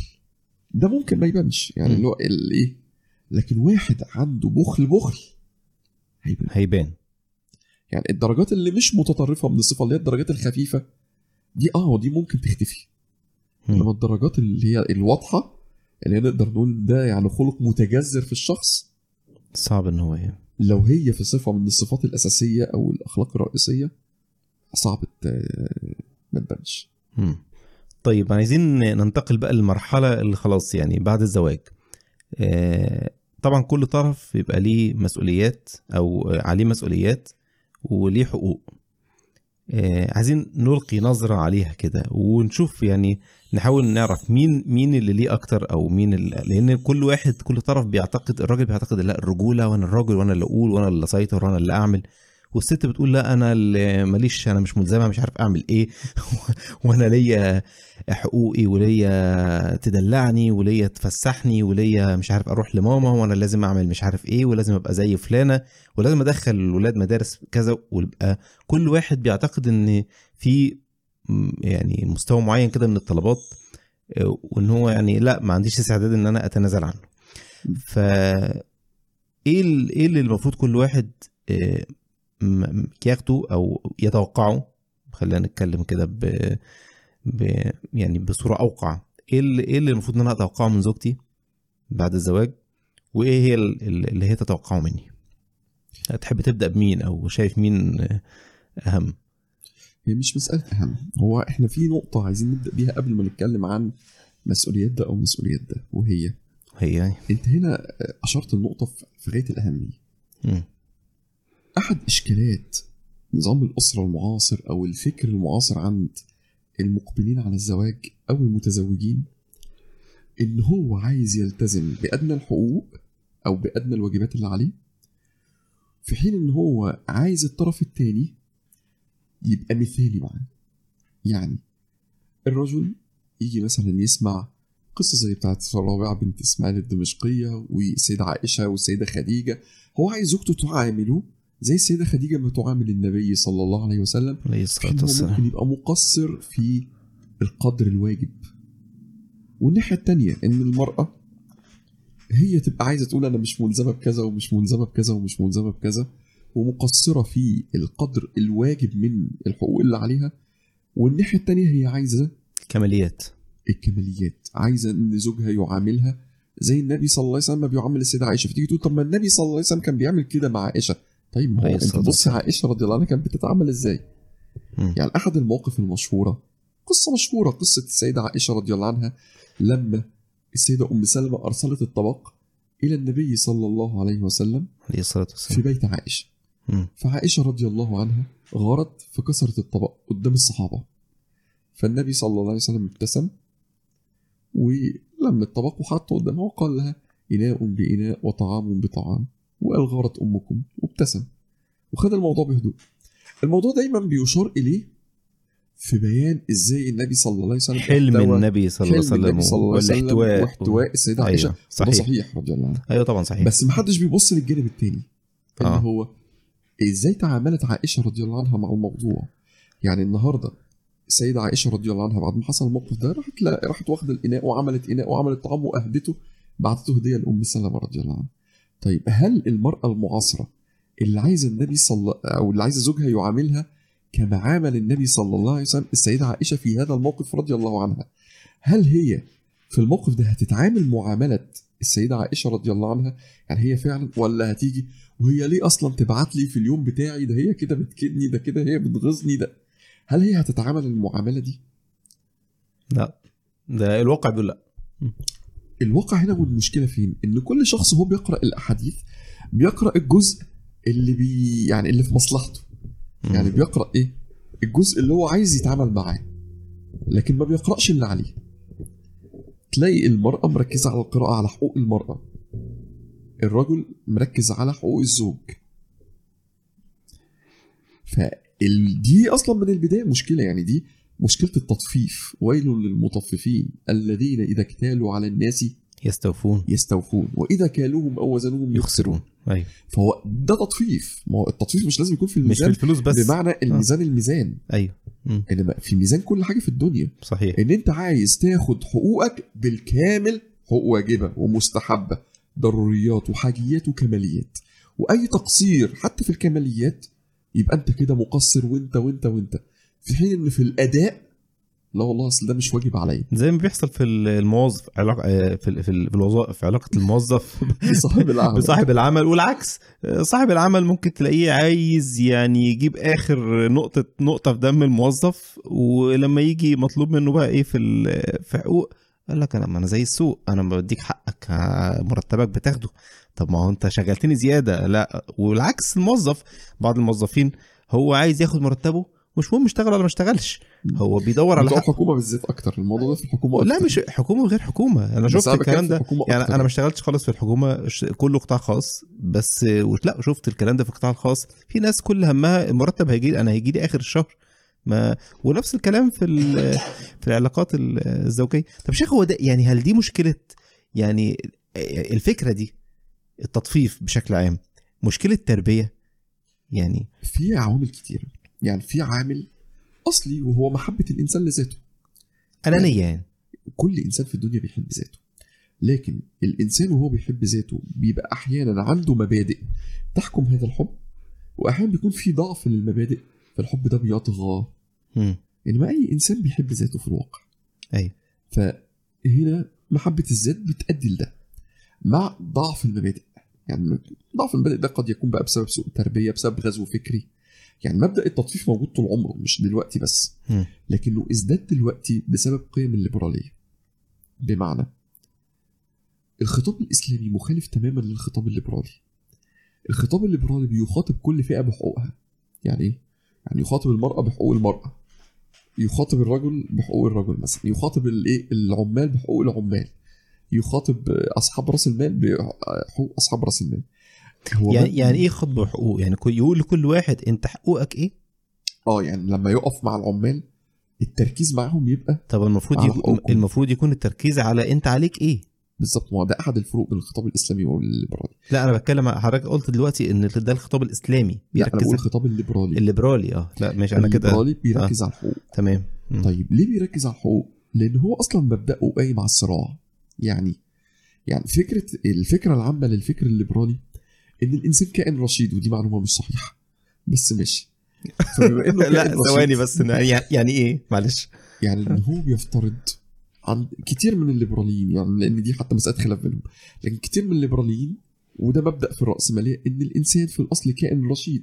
يعني كائن عاقل واعي وبيفهم وعارف مصلحته. بيفترض كده وبيبني قوانينه بناء على ال- الافتراض ده. وده مش صحيح. فهو بيبني بعد كده إن بما إن الإنسان كائن رشيد. فالحياة عشان تتوازن إحنا محتاجين مبدأ الصراع. يعني إيه؟ يعني الزوج والزوجة يتصارعوا. كل واحد عايز يعظم منفعته إلى أقصى درجة ممكنة. فيحصل توازن. يعني ما هو مش هيقدر كل طرف مش هيقدر يعظم منفعته من غير ما يدي للتاني مكتسبات. فيبدأوا يوصلوا لإيه؟ لصيغة توازن تبقى صيغة وسط تبقى هي دي اللي هنمشي عليها. صاحب العمل والعمال. العمال تعمل نقابات وطوائف وجماعات ضغط تحاول توصل لأقصى درجات المنفعة ليهم مم. وأصحاب العمل بالمثل يحاولوا يوصلوا لأقصى منفعة فيوصلوا في الآخر لإيه؟ لصيغة توازن.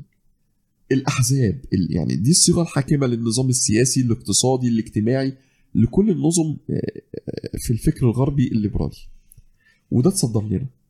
طيب مشكلة الفكر ده في إيه؟ في حاجتين. اولا هو بالنسبة للإنسانية ككل الإنسان مش كائن رشيد ولا حاجة ومبدأ الصراع في الآخر هو يعني بيوصلنا لصورة أقرب للغابة إن الأقوى هو اللي بيفرض شروطه. بس مش دي المشكلة بس عندنا. المشكلة الثانية إنه وإن نجح نجاح جزئي في الغرب. إحنا ما نقولش إن هو نجح نجاح كلي. لأن طبعا النظام المجتمعي هناك فاشل والنظام الاقتصادي فيه إشكاليات كبيرة. لكن وإن نجح نجاح جزئي في الغرب لكن تطبيقه عندنا نتيجته هتكون أكتر كارثية. لأن طبيعة الإنسان الشرقي غير طبيعة الإنسان الغربي. طبيعة مختلفة جدا آه. طبيعة الإنسان الشرقي زائد عنصر الدين اللي لا يمكن إن أنت تنزعه. لا أنا بتكلم حتى بعيد عن الدين. بعيد عن الدين. طبيعة الإنسان الشرقي آه، حامية.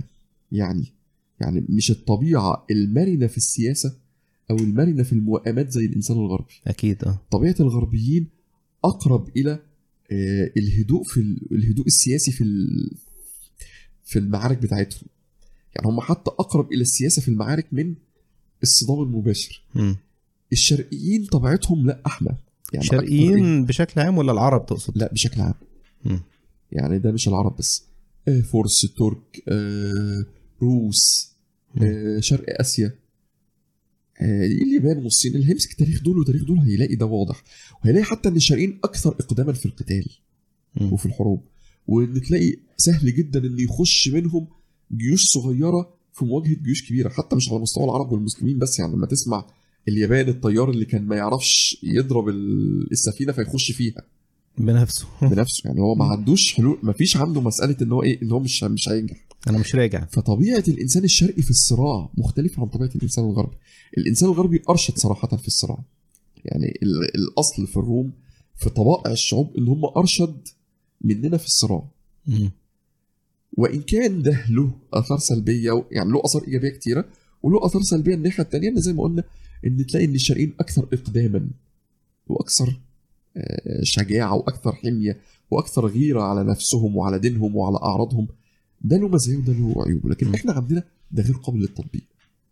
ولذلك النظام الديمقراطي مثلا تلاقيه يعني نظام الأحزاب لغاية دلوقتي فكرة الصراع بين الأحزاب والصراع بين الأفكار وترشيدها عندنا ما بنقدرش إن إحنا نمشيها زي بره. حتى في الدول ال- العربية ما يقدروش يمشوها زي بره. بره عادي خالص ممكن بعد ما يقعدوا يشتموا بعض في الانتخابات تلاقيهم في الآخر بيسلموا على بعض وياخدوا بعض بالحضن والموضوع يمشي عادي. ممكن أحيانا يحصل ده في بعض الدول. أيوه. عندنا الكلام ده لا صعب. الطبيعة بتاعتنا مختلفة فدي نقطة تانية إن الفكر ده زود آه، موضوع التطفيف أو يعني انتشار نظرية التطفيف عايزين آه نربط بس عشان يعني ما, نسرحش أنا إيه إيه اللي دخلنا في ما أنا قصة بتكلم إن آه. في مبدأ التطفيف إن. أيوة. النهارده مبدأ الصراع ده لما أنت بتؤصله كل شخص عايز يعظم منفعته أيوة. الكلام ده أنت بتت... الناس بتتأثر بيه شاءت أم أبت يعني الثقافه الغالبة بتؤثر في كل الناس بلا استثناء. الثقافة إيه؟ الغالبة. الغالبة. يعني الثقافة اللي بتبقى هي ثقافة الإعلام وثقافة آه، النظام الاقتصادي هي الثقافة السائدة. أيوه. بتؤثر في كل الناس شاءت ام ابت وإنما الاختلاف بيكون في درجات التأثير. يعني كل ما بيكون الشخص عنده مناعة فكرية أعلى والمناعة الفكرية دي بتيجي من إن هو بيكون أكثر تحصيلا لعلوم حضارته. وأكثر قدرة على التفكير النقدي بيكون أكثر مناعة وحصانة بس مش معنى إنه أكثر مناعة وحصانة إنه ما بيصابش بأي لوث منها. لازم يصاب. صعب جدا إن شخص ما يصابش بأي لوث منها. مم. لازم هيكون الفارق في كمية التأثير. يعني وإحنا قاعدين دلوقتي لازم نكون إحنا الاثنين متأثرين بالفكر ده بدرجة ما بال- بالثقافة الليبرالية بدرجة ما. مم. صحيح. مش هيحسها غير حد بره المنظومة دي كلها. يعني حد يجي بعد 200 سنة مثلا يكون الثقافة دي انتهت؟ يتفرج على الحلقة دي كده ويقعد ي... هيطلع نقط إحنا مش شايفينها. أيوه أكيد. جميل. لكن لازم هيكون في درجة ما من التأثير مهما كانت مناعتك الفكرية. مم. فلما يكون بقى كمان المناعة الفكرية أصلا ضعيفة فدرجة التأثير هتكون شديدة جدا. مم. فهتلاقي نقطة اللي هو فكرة التمحور حوالين الذات والرغبه في تعظيم المنافع على حساب الغير. مع إن إحنا زي ما قلنا إن الإنسان الشرقي مش رشيد زي الغربي أو مش بنفس درجة الرشد بتاع الغربيين في إدارة الخلاف بتاعهم فتجد الموضوع بيبقى آه، كارثي. أيوه. فدي قبل ما نبدأ نتكلم في مسؤوليات كل طرف هو لازم نصلح المفهوم ده أصلا. فكرة إن الشخص بيكون داخل هو عايز يعامل المعاملة المثلى وعايز في نفس الوقت هو ما يديش في مقابل ده. لا هو في مبدأ توازن. يعني ده لو إحنا بنتكلم حتى بغض النظر أنا بشوف ان. إن مفيش شيء بدون مقابل. يعني يعني أنا النهارده لما أو شاب لما رايح يتجوز واحدة آه، بنت هو مش رايح يفتح جمعية أو إن هو رايح يعمل عمل عمل خيري. حتى ولو كان ينتوي خير بالزواج. يعني هو ممكن يكون نيته صالحة إن هو يتزوج يفتح بيت مسلم إن هو يخلف أبناء إن هو يربي أبناء يشيلوا هم هم الدين وهم الدعوة أو ايا كانت النية. اللي بينتويها تمام عايز يعف نفسه عايز يعف أخت مسلمة. كل دي نوايا جميلة وصالحة وزي الفل. بس أنا ليا طلبات. يعني أنا بقى ليا أنا إنسان وليا مطامع وليا طلبات وليا حقوق إن أنا أخدها. فقصاد كده عليا واجبات. يعني مفيش حاجة مفيش حاجة هاخدها ببلاش. ولازم اللي قدامي يكون متوقع كده. مفيش حاجة لأن أحيانا بيكون في بعض ال- الأطراف مبالغة في في في, في التوقعات وما عندهمش أي إشارة أو أو تخيل إن هو قصاد آه قصاد التوقعات الرهيبة اللي عندي دي أنا هعمل إيه هتقدم إيه؟ هقدم ده اللي أنا إيه؟ لسه كنت بتكلم فيه آه. هي دي نظرية التطفيف اللي إحنا كنا بنتكلم فيها بالظبط آه. إن ويل للمطففين الذين إذا اكتالوا على الناس يستوفون وإذا كالوهم أو وزنوهم يخسرون يخسرون ألا يظن أولئك أنهم مبعوثون مبعوثون. ليوم عظيم يوم يقوم الناس لرب العالمين وكأن الله عز وجل يعالج هذه المشكلة بتعظيم قدر الآخرة في النفوس لأن الشخص اللي الدنيا معظمة في نفسه طبيعي إن هو يميل إلى تعظيم منفعته. سبحان الله المعنى فعلا قريب لو كملنا الآيات المعنى واضح هنا وسهل أنا بتكلم. فهنا إحنا. بنتكلم في إيه؟ بنتكلم هنا إن مفيش إن ش- تشريعيا وقانونيا مفيش في الدنيا آه، أي عقد إلا بيكون في توازن آه، واجبات يعني في مبدأ اسمه مبدأ توازن الصلاحيات والواجبات. أو المسؤوليات يعني أنا بدي شخص مسؤولية لازم أديله صلاحيات قصادها. ولازم أديله حقوق قدامها. ده من الجهة التشريعية اللي هي الفقهية أو القانونية يعني اللي هو التأسيس للعقد أما من الجهة السلوكية فده موضوع تاني يعني من الجهة السلوكية والتعامل مع الزواج على إنه عبودية لله عز وجل مش على إنه تعامل مع الطرف الآخر. فهنا آه ممكن الشخص يبقى بيدي مجانا وبيبقى بيدي وهو الطرف التاني مقصر وهو بيزود وبيتعامل أحسن. بس هنا الشخص ده بيتعامل عبودية لله عز وجل مش ده حق للطرف الأولاني. أيوه. يعني ده تطوعا يعني. بالظبط يعني ده تطوعا وتقربا إلى الله عز وجل لأن هو بيتعامل مع مفهوم الزواج كمفهوم عبادي إن هو عبودية لله عز وجل وإن الإحسان للطرف الثاني سواء الإحسان للزوج أو للزوجة عبادة هو بيتقرب بها إلى الله سبحانه وتعالى وتعالى. وطاعة لله سبحانه وتعالى. والواقع إن إحنا لو قدرنا إن إحنا نخلي الزوج والزوجة داخلين يتزوجوا وكل واحد فيهم ما بينظرش ليه إحسان الطرف الثاني وإنما بينظر هو بيختار كويس طبعا عشان الاختيار كويس هيعينه على الإحسان. لكن بينظر إزاي هو آه، يتعبد لله عز وجل بالقيام بدوره كزوج أو بالقيام بدورها كزوجة. هنلاقي ساعتها إن البيت بيستقيم لوحده وإن مظاهر الخلل اللي بتحصل يعني ما هو كل شخص في الآخر بني آدم بيغلط بتعدي لأن كل شخص مش مركز على دي قصاد دي إنما هو مركز على إن هو بيتقرب إلى الله سبحانه وتعالى وبيتعبد إلى الله عز وجل ومن ضمن التعبد ده إن هو يتغاضى عن الحاجات البسيطة وال- والأخطاء اللي بتحصل. وهنلاقي الاثنين بيتنافسوا. يعني إن في نوع من أنواع التنافس إن كل واحد عايز يسبق. يرضي الآخر لإرضاء الله سبحانه وتعالى. عايز يرضي الله عز وجل في الآخر. صحيح. جميل. فلو المفهوم ده بقى موجود. نقدر نقول إن ده من الإحسان يعني داخل في دايرة الإحسان. صحيح. ما إحنا بنقول دايما إن الفقه. ولا من الإيمان. يعني يعني ده مت... اللي إحنا بنقوله ده من متطلبات الإيمان. إن مجرد الإنسان مجرد يبقى عنده ال- الحد ال- المقبول من الإيمان المفروض يعمل كده؟ ولا ده درجة عالية؟ اللي عنده درجة كويسة من الإيمان بس ما وصلش للإحسان الأمور عنده غالبا هتكون مختلطة. يعني بيتقصد عبودية الله عز وجل بس مش بس. طب معلش عشان يمكن إحنا ما يعني طالما تعرضنا لنقطة الإيمان والإحسان بس في سريعا الفرق بينهم عشان لو حد مش واخد باله. إحنا قلنا ان الرتب ثلاثة تمام. رتب الدين ثلاثة الإسلام والإيمان والإحسان. مم.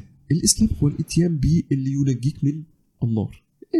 المباني الخمسة أعمال الجوارح بالظبط اللي يخلي الشخص مسلم. يعني لو إحنا مسكنا مراتب آه، الله عز وجل يقول ثم أورثنا الكتاب الذين اصطفينا من من عبادنا. عبادنا فمنهم ظالم ظالم لنفسه. لنفسه. ومنهم مقتصد. ومنهم سابق بالخيرات. هي دي نفس الثلاث منازل اللي بينزل فيها مسلم ومؤمن ومحسن. فالمسلم اللي ما بلغش درجة الإيمان هو الظالم لنفسه. هو مسلم. لكنه ظالم لنفسه هو من الذين اصطفينا من عبادنا. يعني هو في الآخر أورثنا الكتاب الذين اصطفينا من عبادنا بس هم ثلاث رتب منهم. الظالم لنفسه اللي بتغلب سيئاته وحسناته مع إيمانه إن هو مسلم في المجمل وده اللي يستحق دخول النار وإن لم يستحق الخلود فيها. ممكن بس يدخل يستحق مش معنى إنه مش معنى كده إنه هيدخل. هو يستحق. يستحق بس. آه الله عز وجل قد يعفو عنه بقى عفو دي حاجة بتاعت الله عز وجل لكن هنقول م. ان هو يستحق بذلك. أيوه. المؤمن لا هو المؤمن هو اللي يستحق دخول الجنة لأول وهلة. اللي حقق ولذلك وصف به اركان الإيمان الستة لأن مباني الإيمان الستة دي لو وقرت في القلب هتؤثر في السلوك. وهتؤثر في السلوك تأثير يجعله. ما يرتكبش كبيرة ولا يصر على صغيرة ولا يصر على ذنب أصلا. يعني الشخص اللي جواه وذلك النبي صلى الله عليه وسلم يقول والسلام. لا يسرق السارق حين يسرق وهو مؤمن ولا يزني حين يزني وهو مؤمن ولا ينتهي بالنهبة ذات شرف آه، وهو مؤمن. ليه؟ لأنه في اللحظة دي لازم يكون غافل. مش مش مؤمن يعني كافر لم. ينزع عنه صفة الإيمان بالكلية يعني. لكن غافل. يعني نعم. غفل لا يمكن يكون هو مستحضر وقت ما هو بيعمل كبيرة من الكبائر دي إن هو عبد لله سبحانه وتعالى وإن الله سبحانه وتعالى يراقب. وإن الله عز وجل رقيب عليا لا يمكن يكون مستحضر لازم يكون غافل عن هذه المعاني الإيمانية. نعم. فلو الشخص المعاني الإيمانية دي قوية في قلبه بمجرد ما هينتهي وفي لحظات قريبة هيلاقي نفسه بيستعيد المعاني دي وإزاي أنا عملت كده؟ وهيبقى سريع الأوبة وسريع التوبة. أما الإحسان فدي درجة أعلى وهي الشخص اللي بيراقب الله عز وجل في كل تصرف من تصرفاته. إن هو في كل تصرف من تصرفاته بيستشعر نظر الله عز وجل له دي الدرجة الأدنى من الإحسان مم. أو بيتراءى الله عز وجل أمامه وكأن الله عز وجل أمامه هو شايفه ودي الرتبة الأعلى من رتب الإحسان طيب لو إحنا دخلنا الكلام أو يعني الإحسان للزوجة أو ابتغاء آه، وجه الله سبحانه وتعالى في في الإحسان للزوجة أو العكس بالنسبة لل- للمرأة لو إحنا قلنا إن ده في دايرة الإحسان أو في مرتبة الإحسان فمعنى كده إن ده ممكن يكون شيء صعب على على كثير من أنا ما الناس قلتش إن كل ده إحسان أنا قلت إن إن الشخص يوصل إن يبقى الإحسان كله بغرض العبودية لله عز وجل فقط. هو ده اللي في رتبة الإحسان. إنما إن الشخص يكون بيحسن إلى الطرف الثاني بغرض عبودية الله عز وجل وفي نفس الوقت هو يرغب في حياة سعيدة ويرغب في إن الشخص الثاني يعني بيرغب في المقابل من الطرف الثاني هنا ده اللي إحنا بنتكلم ان هو في رتبه الإيمان. إن هو ال- العبادة عنده مش خالصة لله عز وجل. طب إيه علامتها؟ ما هو ممكن المحسن برضو يكون عايز الحاجة دي. بس علامتها الانقطاع عند العدم. بمعنى؟ يعني إن الشخص اللي الغالب عليه هو العبودية لله عز وجل وإن هو ده الحاجة الأساسية طيب زوجته بتتعامل معاه وحش؟ برضه بيعملها آه بإحسان. هيعملها بإحسان. أيوه أيوه. هنا هيظهر الفارق زوجته بتعامله وحش المعاملة هتتأثر. ممكن تبقى متوسطة يعني مش هيظلمها بس إيه؟ ده اللي هو رتبة الإيمان. اللي الموضوع عنده لأ هو ما بيراقبش الله عز وجل في الأمر خالص. هو الموضوع كله إن هو آه، دي قصاد دي بس. هتعامله وحش هيعملها وحش. هتغلط هيغلط. يعني الموضوع هيبقى إيه؟ طيب هنرجع بقى لموضوع الحقوق. خلينا نتكلم عن المسؤوليات لأن زي ما قلنا من شوية الخطاب الليبرالي بيخاطب الناس بالحقوق أما الخطاب الإسلامي بيخاطب الناس بالمسؤوليات.